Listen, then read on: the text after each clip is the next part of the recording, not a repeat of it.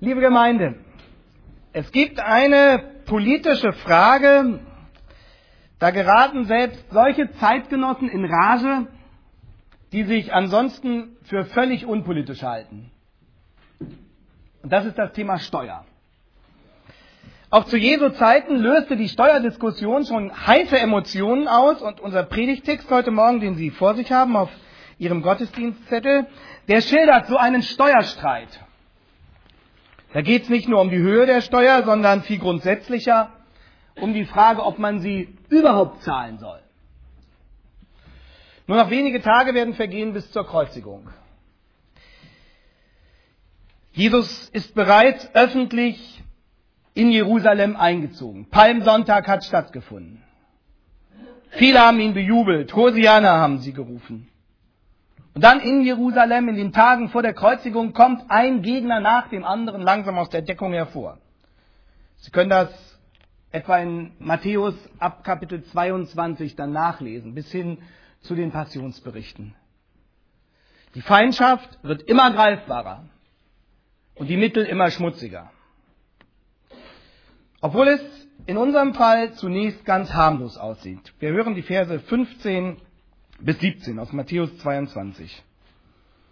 Da gingen die Pharisäer hin und hielten Rat, wie sie ihn, also Jesus, in seinen Worten fangen könnten.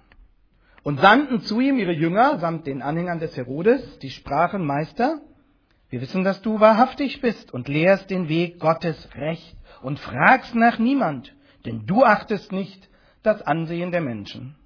Darum sage uns, was meinst du? Ist recht, dass man dem Kaiser Steuern zahlt oder nicht? Den Fragern geht es nicht um die Sache. Das macht der Evangelist hier ganz klar. Sie benutzen das Steuerthema nur, um Jesus zu provozieren und ihn danach möglichst noch zu denunzieren. Sie wollen ihn schlicht hereinlegen. Und wörtlich müsste man diesen Vers 15 übersetzen, sie wollten ihn in der Schlinge fangen bei einem Ausspruch. Das ist die Absicht hier, ihn in der Schlinge zu fangen bei einem Ausspruch. Und Jesus merkt das natürlich sofort. Er macht seinen Gegnern auch klar, wie das so seine Art ist, dass er ihr Spiel durchschaut. Aber Jesus nutzt diesen Anlass, um erstmal die Sachfrage zu klären. Und am Ende spitzt er das Ganze dann sehr persönlich zu. Und genauso wollen wir jetzt auch vorgehen heute Morgen. Wir wollen zunächst die Sachfrage angehen, die Jesus hier behandelt. Wie soll ich mich als Christ gegenüber meinem Staat verhalten? Das ist die Frage, die uns dieser Text vorlegt. Auch im Danielbuch, dessen Auslegung wir ja nach den Ostertagen fortsetzen werden, heute in 14 Tagen, auch im Danielbuch läuft ja diese Frage immer mit. In welchem Verhältnis stehen Weltreich und Gottesreich, Weltmacht und Gottesmacht zueinander. Wir hatten gesehen, Daniel und seine Freunde machen Karriere in einem heidnischen System und trotzdem bleiben sie darin immer Fremde. Weltreich und Gottesreich bleiben immer getrennte Größen und am Ende, so haben wir bei Daniel gesehen, gehen die Weltreiche eben nicht im Gottesreich auf. Das Ganze vollzieht sich nicht auf dem Weg einer allmählichen Entwicklung und irgendwann wird auf dem Weltreichen dann in einer Vollendung das Gottesreich, sondern sie werden vom Gottesreich beseitigt. Und zwar ohne dass irgendein Mensch Hand anlegt. So wird es kommen, sagt die Bibel. Erinnern Sie sich nur an den Traum von Nebukadnezar, wo es dann in Daniel 2, Vers 34 hieß, ein Stein kam herunter ohne Zutun von Menschenhänden. Also Gott wirkt da. Und der traf das Bild, also dieses Symbol der Weltreiche, an seinen Füßen und zermalmte sie. Und der Stein, der das Bild zerschlug, der wurde dann selbst zu einem großen Berg, sodass er die ganze Welt erfüllte. Also das Gottesreich setzt sich an die Stelle der Weltreiche und geht nicht irgendwie aus einer Kooperation mit ihnen hervor. Das ist die Zukunftsperspektive der Bibel. Und diesen grundlegenden Unterschied zwischen Weltreich und Gottesreich müssen wir gerade in unserer Zeit besonders gut im Blick halten.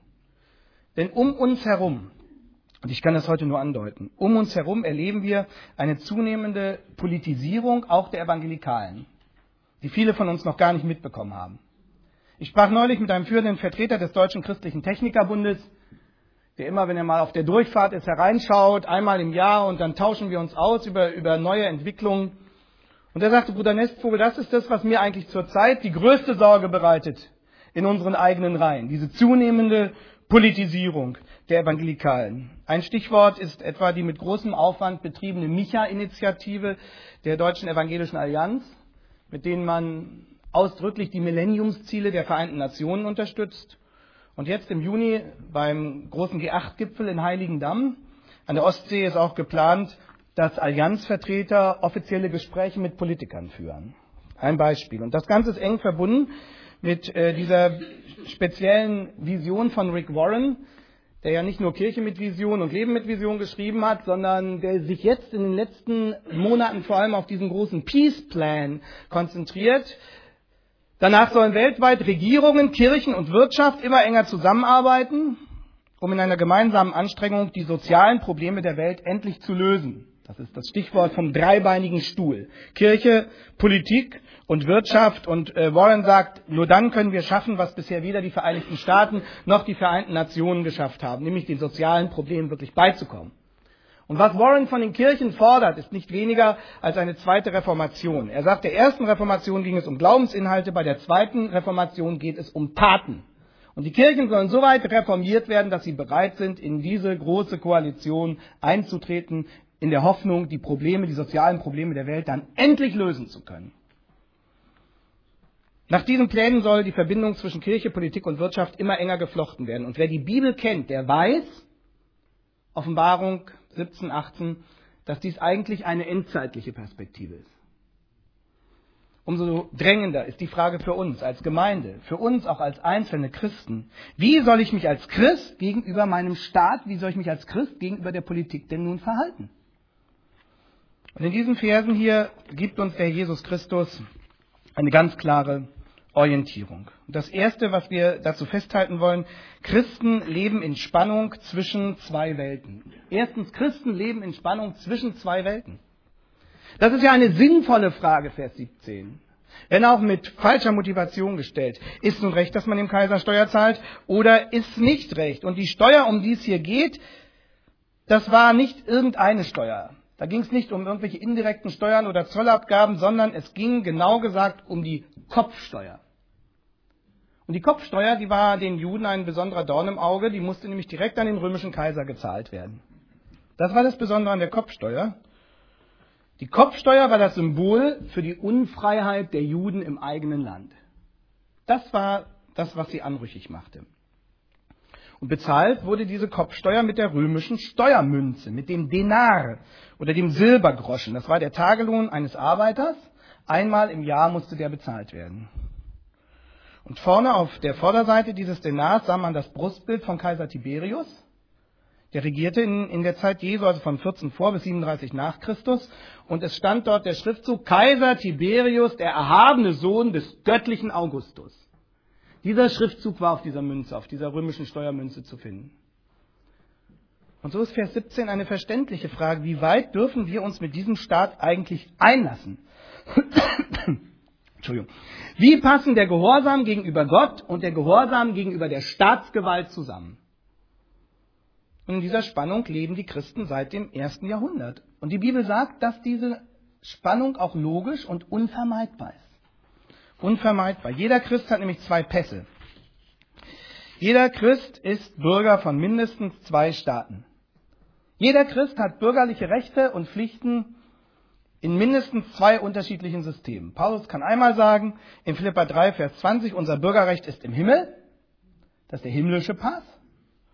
Und derselbe Paulus ermahnt Timotheus etwa in 1 Timotheus 2 daran, dass man für die Obrigkeit beten soll weil wir hier in dieser Welt leben. Das ist der zweite Pass.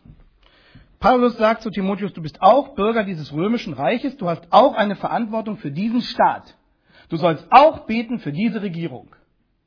Und wir haben ja gerade in der Lesung durch Bruder Nordzig gehört, was Paulus in Römer 13 dazu schreibt. Und Paulus hatte sogar hochoffiziell das Privileg des römischen Bürgerrechts und genoss all die Vorzüge, die damit verbunden waren, etwa auch in juristischer Hinsicht. Christen haben also zwei Pässe. Sie haben eine doppelte Staatsbürgerschaft. Und verglichen natürlich mit den Christen im ersten Jahrhundert oder auch mit den Christen unter der DDR-Herrschaft haben es die Christen in unserem Staat noch gut. Wir haben viele christliche Traditionen. Äh, die Präambel des Grundgesetzes spricht noch von, von Gott. Viele Politiker bezeichnen sich als Christen. Es gibt im Bundestag sogar eine Morgenandacht. Ähm, also das sind alles noch Restbestände. Und wenn man einen Staat mit einem Wald vergleicht, dann könnte man sagen, es stehen noch einige christliche Bäume drin. Aber natürlich machen ein paar christliche Bäume noch keinen christlichen Wald. Das wissen wir auch. Wir leben nicht in einem christlichen Staat. Das hieße nämlich, dass Christen, bewusste Christen, diesen Staat nach Maßgabe der zehn Gebote regieren. Das leben wir natürlich nicht. Jesus hat auch gesagt, mein Reich ist nicht von dieser Welt. Und damit hat Jesus allen Sehnsüchten nach einem christlichen Staat von vornherein den Boden entzogen. Und damit hat er alle seine Leute, also auch uns, in diese unerhörte Spannung hineingestellt, dass wir Bürgerrecht genießen und wahrnehmen in zwei Staaten. Und zwar in zwei Staaten, die unterschiedlicher sind als China und die USA. Himmel und Erde.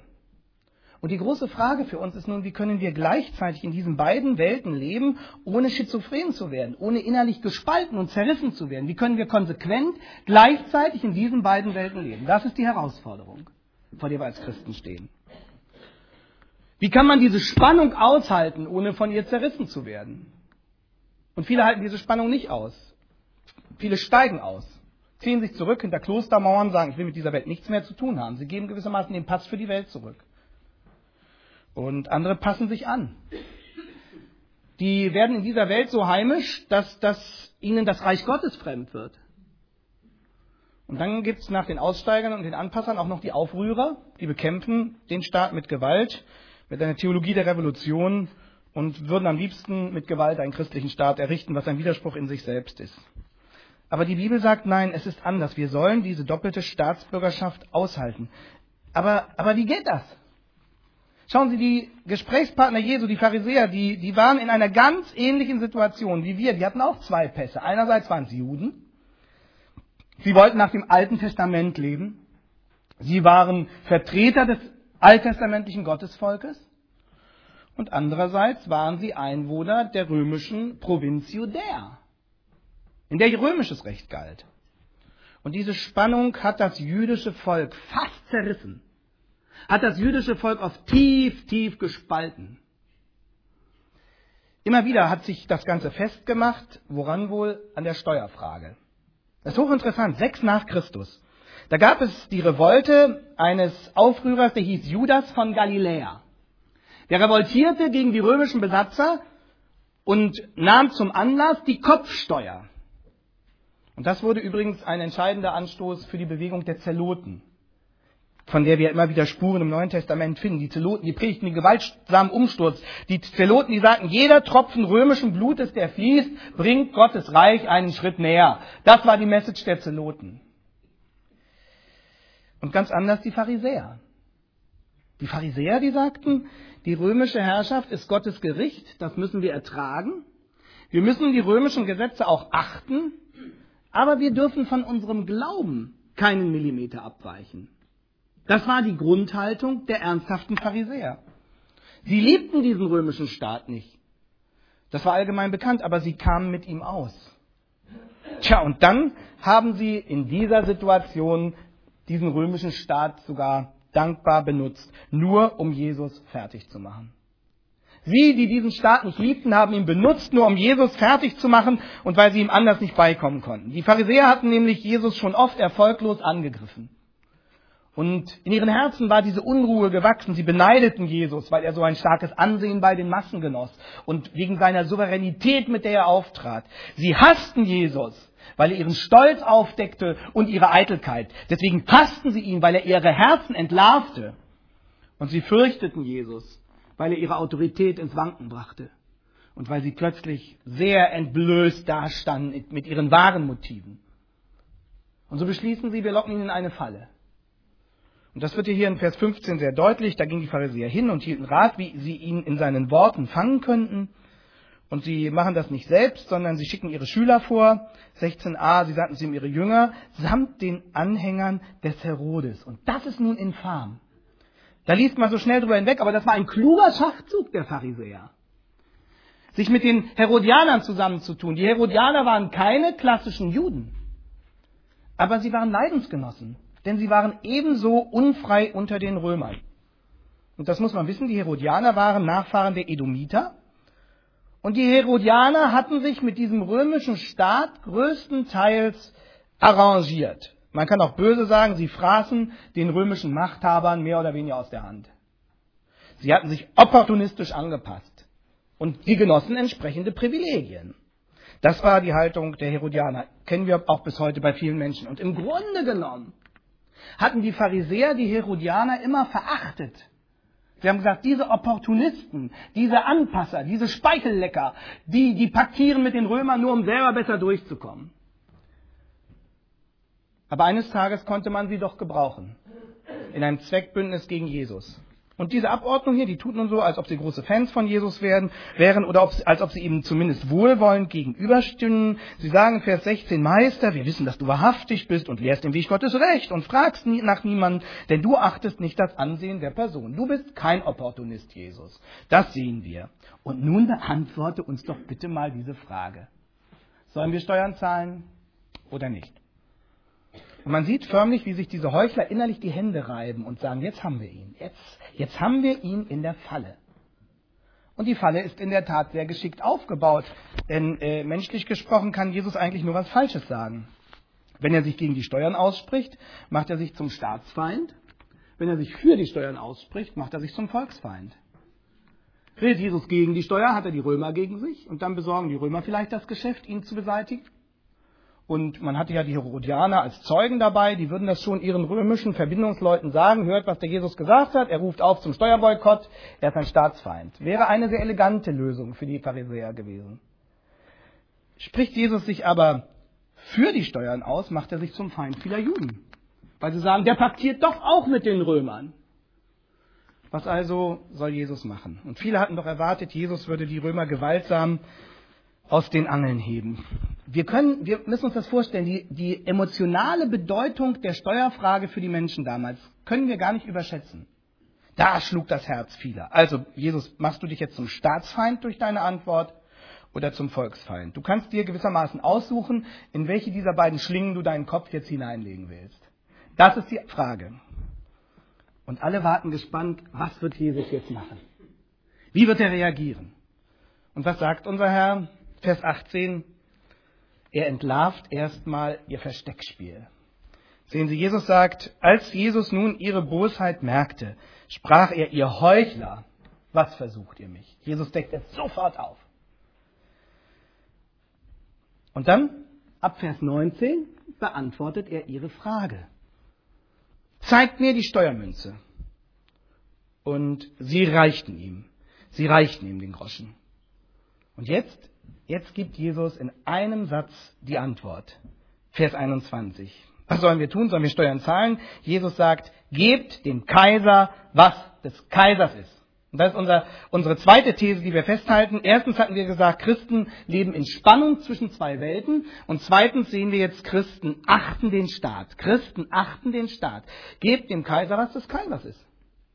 Wir können sich vorstellen, wie die Pharisäer sich die Hände reiben. Sie sagen, jetzt haben wir ihn, jetzt haben wir ihn. Und schauen Sie mal, wie Jesus das hier macht in dieser Situation, wie der Herr die Spannung nochmal steigert. Er lässt sich die Münze geben und sagt, schaut mal, schaut mal, wen seht ihr da drauf? Wessen Bild und Aufschrift ist das? Das heißt, der Herr stellt Ihnen erstmal eine Frage. Lässt sich die Münze geben und gibt gewissermaßen die Frage zurück, wen seht ihr denn da drauf, bitteschön? Und dann sagen sie, gut, das Bild des Kaisers, sagt Jesus also, gebt dem Kaiser, was des Kaisers ist. Es ist ein Bild drauf, also hat er einen Anspruch auf diese Münze, gibt's ihm. Jesus erkennt also die politische Herrschaft der Römer durchaus an. Er ruft nicht zum Umsturz auf, wie die Zeloten das getan haben. Er sagt, ihr müsst die Kopfsteuer zahlen, ihr müsst die römische Regierung respektieren. Christen achten den Staat. Und äh, hier steht wörtlich, gebt ihm das zurück, was ihm also gehört. Er hat ein moralisches Anrecht darauf. Und bitte bedenken wir das. Der Jesus sagt das hier nicht über unseren mehr oder weniger demokratischen Rechtsstaat, sondern der Jesus sagt das über dasselbe Staatswesen, von dem er weiß, dass es ihn in wenigen Tagen hinrichten wird. Über dieses Staatswesen sagt der Herr das. Jesus sagt nicht, wenn der Kaiser menschlich ist, könnt ihr die Steuer zahlen. Oder wenn das Staatssystem human ist, dann sollt ihr ordentliche Staatsbürger werden. Sondern er sagt, gebt dem Kaiser, was des Kaisers ist. Und das ist seitdem die Linie des Neuen Testaments.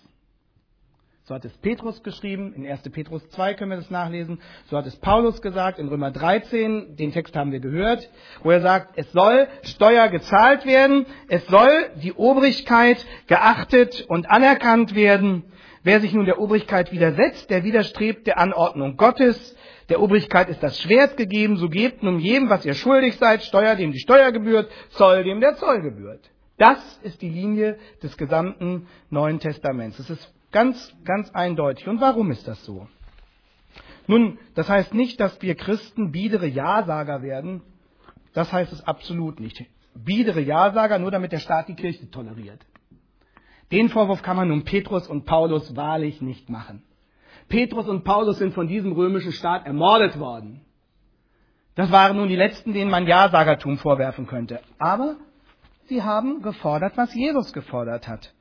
Und Gott hat es durch ihre Schriften auch für uns festgelegt, und zwar verbindlich. Christen achten den Staat. Christen beten für die Obrigkeit, ganz egal, wer gerade Regierungschef ist. Das ist die biblische Linie. Und dann müssen Christen natürlich auch den Finger auf die Dinge legen, die nicht in Ordnung sind. Christen müssen protestieren. Wenn etwa die Regierung sich anheischig macht, ein Verständnis von Familie zu fördern, bei der ihm die Kinder so früh wie möglich der elterlichen Erziehung, Erziehung entrissen werden und in staatliche Obhut gegeben, dann haben Christen dagegen die Stimme zu erheben. Wenn wir bedenken, dass durch Abtreibung jährlich die Einwohnerzahl einer Großstadt wie Regensburg, Ulm oder Offenbach getötet wird, dann haben wir dagegen unsere Stimme zu erheben. Und wir sollen das Gewissen der Politiker schärfen. Wir sollen versuchen, Einfluss zu nehmen, in den Schulgremien zum Beispiel, wo es noch viele Möglichkeiten für christliche Eltern gibt. Wir sollen uns nicht zurückziehen, wir sollen das alles nicht sich selbst überlassen. Wir sollen uns kritisch zu Wort melden und deutlich artikulieren. Das ist die Aufgabe. Wir sollen Leserbriefe schreiben. Christen, die sich an dem Maßstab der Bibel orientieren, ziehen sich eben nicht zurück. Aber sie dürfen den Staat auch nicht mutwillig zerstören. Und deshalb ist gewaltsamer Umsturz für Christen keine Möglichkeit. Warum? Weil eine schlechte Staatsordnung immer noch besser ist als gar keine Staatsordnung. Das ist der biblische Realismus. Die Bibel weiß, dass seit dem Sündenfall in dieser Welt die Macht der Zerstörung wirkt. Und seit dem Sündenfall kann diese Welt sich keine Anarchie mehr leisten, keine Herrschaftslosigkeit leisten. Und darum ist der Staat von Gott verordnet, um das Chaos einzudämmen. Und selbst ein undemokratischer Staat, so macht die Bibel deutlich, ist noch das kleinere Übel gegenüber der Anarchie. Helmut Thielicke, der Theologe, hat es so gesagt. Er hat gesagt, der Staat ist Gottes Notverordnung zwischen Sündenfall und jüngstem Gericht. Zwischen Sündenfall und jüngstem Gericht ist der Staat die Notverordnung Gottes. Also man könnte sagen, der Staat ist eine Übergangslösung, bis der Herr Jesus wiederkommen wird. Und Thielicke hat dann hinzugefügt, dass selbst ein ungerechter Staat immer für ein Minimum an Ordnung und damit an Lebenserhaltung Sorge tragen muss und dass es deshalb immer noch besser ist als das komplette Chaos. Also Staat und Obrigkeit sollen Schutz sein gegen das Chaos. Und man könnte darum die staatliche Ordnung auch vergleichen mit einer Beruhigungsspritze für einen unruhigen Patienten. Die Beruhigungsspritze heilt nicht. Sie kann nicht wirklich etwas von Grund auf heilen, aber sie kann den Patienten etwas ruhig stellen, damit er sich nicht noch mehr Schaden selbst zufügt. Und damit könnte man den Staat vergleichen. Christen achten den Staat. Er ist kein Wundermittel, aber er ist wenigstens eine Beruhigungsspritze. Und darum will Gott staatliche Autorität um unter uns sündigen Menschen ein Mindestmaß an Ordnung zu gewährleisten. Und jetzt ist das Thema eigentlich geklärt. Hier könnte Jesus einen Punkt machen und sagen, gebt dem Kaiser, was des Kaisers ist, damit habe ich eure Frage beantwortet. Aber Jesus weiß natürlich, dass das nicht unser Hauptproblem ist. Auch nicht das Hauptproblem der Pharisäer. Und deshalb geht Jesus zum Schluss noch einen Schritt weiter. Deswegen fügt Jesus noch fünf Wörter hinzu. Im Griechischen sind es sechs Wörter. Und er sagt, und gebt Gott, was Gottes ist. Und das führt uns jetzt zu unserer dritten und letzten These. Wir hatten gesagt, Christen leben in Spannung zwischen zwei Welten. Zweitens, Christen achten den Staat. Aber drittens, Christen gehören Gott. Gebt Gott, was Gottes ist. Und das heißt, kein Staat darf an die Stelle Gottes treten. Kein Staat darf sich selbst absolut setzen. Und kein Kaiser darf sich selbst als Gott verehren lassen. So nach dem Motto, du bist nichts, dein Volk ist alles. Du bist nichts, dein Führer ist alles. Du bist nichts, die Gesellschaft ist alles. Du bist nichts, die Political Correctness ist alles. Kein Herrscher darf sich so etwas anmaßen, zu tun und zu behaupten. Also die Aufschrift der Münze, die durften die Christen nicht respektieren, nämlich den Kaiser als Gott anzubeten. Und da sind auch viele Christen wirklich verfolgt worden und zu Märtyrern geworden, weil sie gesagt haben, das verweigern wir. Wir zahlen unsere Steuer, aber wir beten den Kaiser nicht als Gott an. Das gebietet unsere Verehrung des lebendigen Herrn und Gottes, dass wir dieses verweigern. Hier ist die Grenze. Christen achten den Staat, aber Christen gehören Gott. Und deshalb gibt es für uns niemals totalen Gehorsam gegenüber irgendeinem Staat. Konrad Adenauer hat das bei einer Präsidiumssitzung seiner Partei mal so interessant formuliert. Da hatte er einen Plan entfaltet in einem Tonfall, wie das so Adenauers Art gewesen sein soll, der jeden Widerspruch von vornherein ausschloss. Und dann hat ein Parteimitglied so spöttisch gesagt, Herr Adenauer erwartet, dass wir zu seinen Plänen lediglich Ja und Amen sagen. Und Adenauer soll geantwortet haben, meine Herren, so anspruchsvoll bin ich gar nicht. Mir reicht schon, wenn Sie ein einfaches Ja sagen.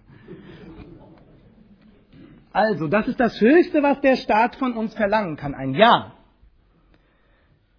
Loyalität, aber kein Amen keine Hingabe, keine letzte Unterwerfung. Ja, so sollen wir sagen, aber, aber nicht Amen.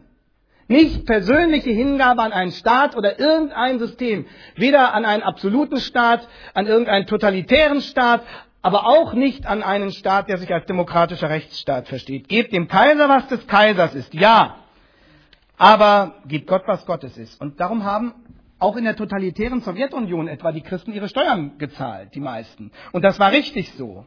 Aber sie haben gesagt, wir gehören dem lebendigen Gott. Und damit ist dem Staat eine ganz klare Grenze gezogen. Da hört die staatliche Autorität auf, wo wir Gott ungehorsam werden müssten durch unseren Gehorsam gegenüber dem Staat. Man muss Gott mehr gehorchen als den Menschen, steht in Apostelgeschichte 5. Das ist die Richtung. Und darum haben die Christen ihre Steuern gezahlt, aber sie haben nicht darauf verzichtet, ihre Kinder mit Jesus bekannt zu machen. Sie haben nicht darauf verzichtet, Gottesdienste zu feiern. Sie haben es sich nicht nehmen lassen zu evangelisieren. Das haben sie getan gegen das strikte Verbot des Staates. Und das war ihre Verantwortung vor Gott. Und darum haben sie in bestimmten Situationen Gesetze übertreten. Denken Sie doch an Daniels Freunde, die mussten auch Gesetze übertreten. Sie konnten sich arrangieren mit diesem Staat, ohne zu sündigen. Aber als es dann darum ging, dieses Bild anzubeten, da haben sie dieses Gesetz frank und frei übertreten. Und derselbe Petrus, der die Christen zur Staatstreue aufgerufen hat, derselbe Petrus hat an diesem Staat nicht gehorcht und ist dafür ins Gefängnis und an den Galgen gewandert.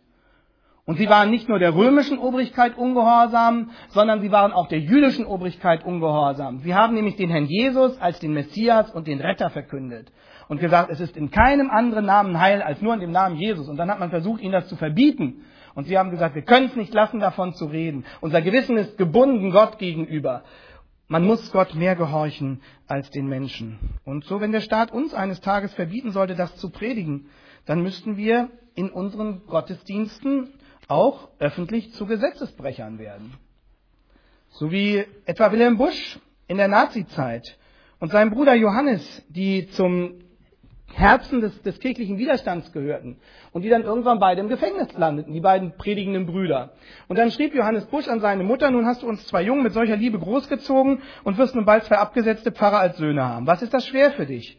Aber liebe Mama, ich kann es vor Gott bezeugen, ich habe diesen Weg nicht provoziert. Wir haben hier wirklich nichts getan, als unerschrocken das Evangelium zu verkünden.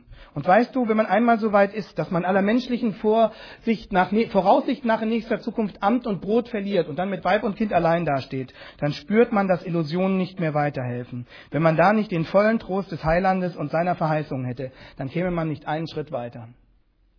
Und die Mutter hat zurückgeschrieben, hat diesen Brief dann unterzeichnet mit den Worten, eure Mutter, die sich an euch freut.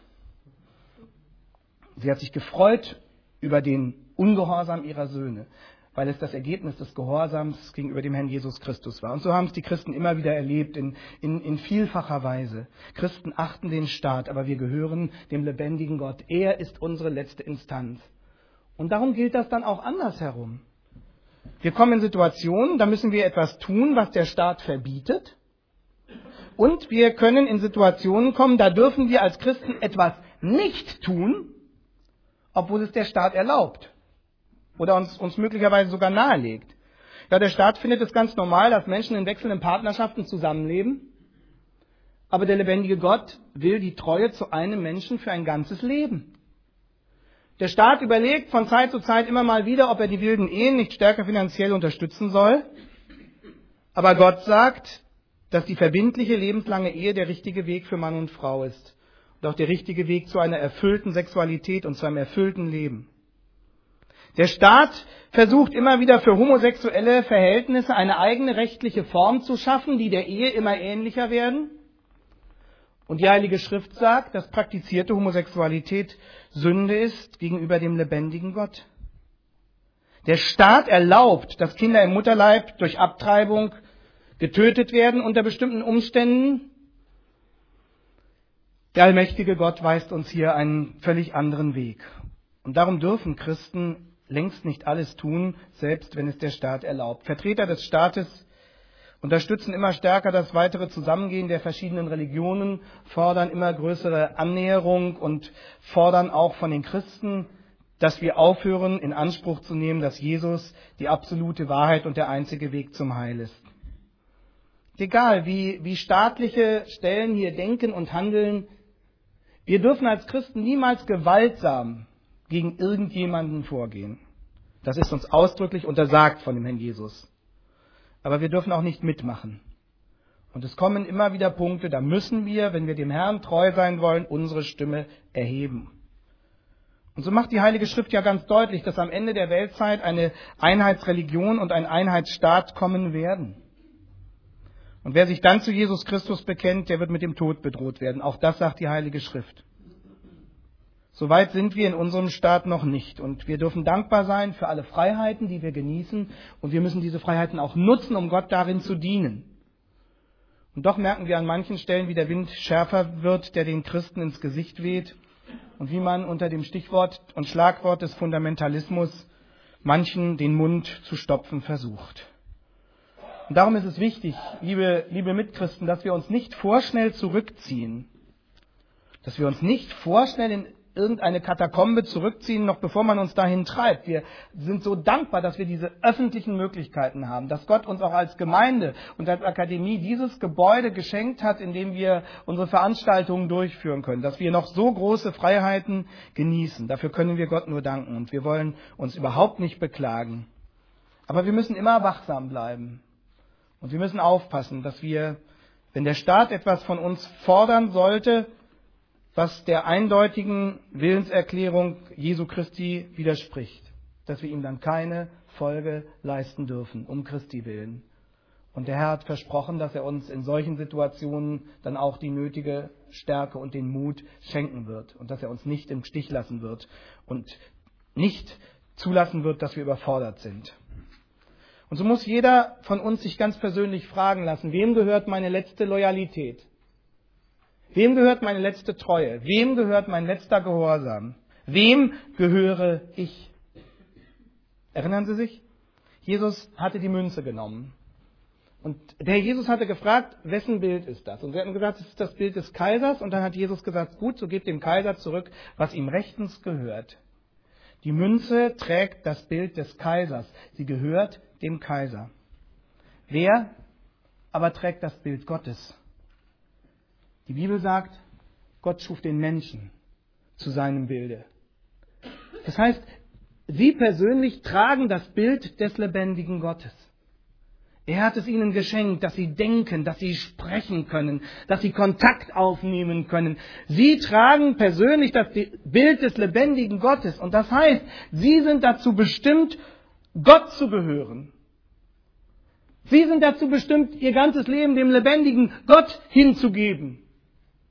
Sie sind dazu bestimmt, sich an den vertrauensvoll zu wenden, den der allmächtige Gott geschickt hat, um das Verhältnis zu ihm wieder, wieder heil zu machen, nämlich seinen Sohn Jesus Christus. Und daran denken wir jetzt in der kommenden Woche besonders, dass der Jesus Christus sein Leben für uns geopfert hat am Kreuz, um die Strafe auf sich zu nehmen, die du und ich verdient hätten, und um die Schuld zu begleichen, damit wir Kinder Gottes werden dürfen durch den Glauben an Jesus. Und so wie man dem Kaiser die Steuermünze verweigern kann, so kann man Gott sein Leben verweigern. Und deshalb sagt der Herr Jesus hier, gebt dem Kaiser die Steuermünze, aber gebt euch selbst Gott. Gebt Gott, was Gottes ist, was Gottes Bild trägt. Gib dem lebendigen Gott die ganze Verfügungsgewalt über dein Leben. Und unterwirf dich dem einen, den der lebendige Gott als Retter für dich geschickt hat, nämlich dem Herrn Jesus Christus, der sein Leben für uns gab. Haben Sie das getan? Vielleicht geben Sie dem Kaiser, was des Kaisers ist. Vielleicht sind Sie ein treuer Staatsbürger, aber hast du Gott schon gegeben, was Gottes ist? Er will dich. Und darum hat er seinen eigenen Sohn Jesus Christus für uns geschickt, dass wir durch ihn gerettet werden für Zeit und Ewigkeit. Amen.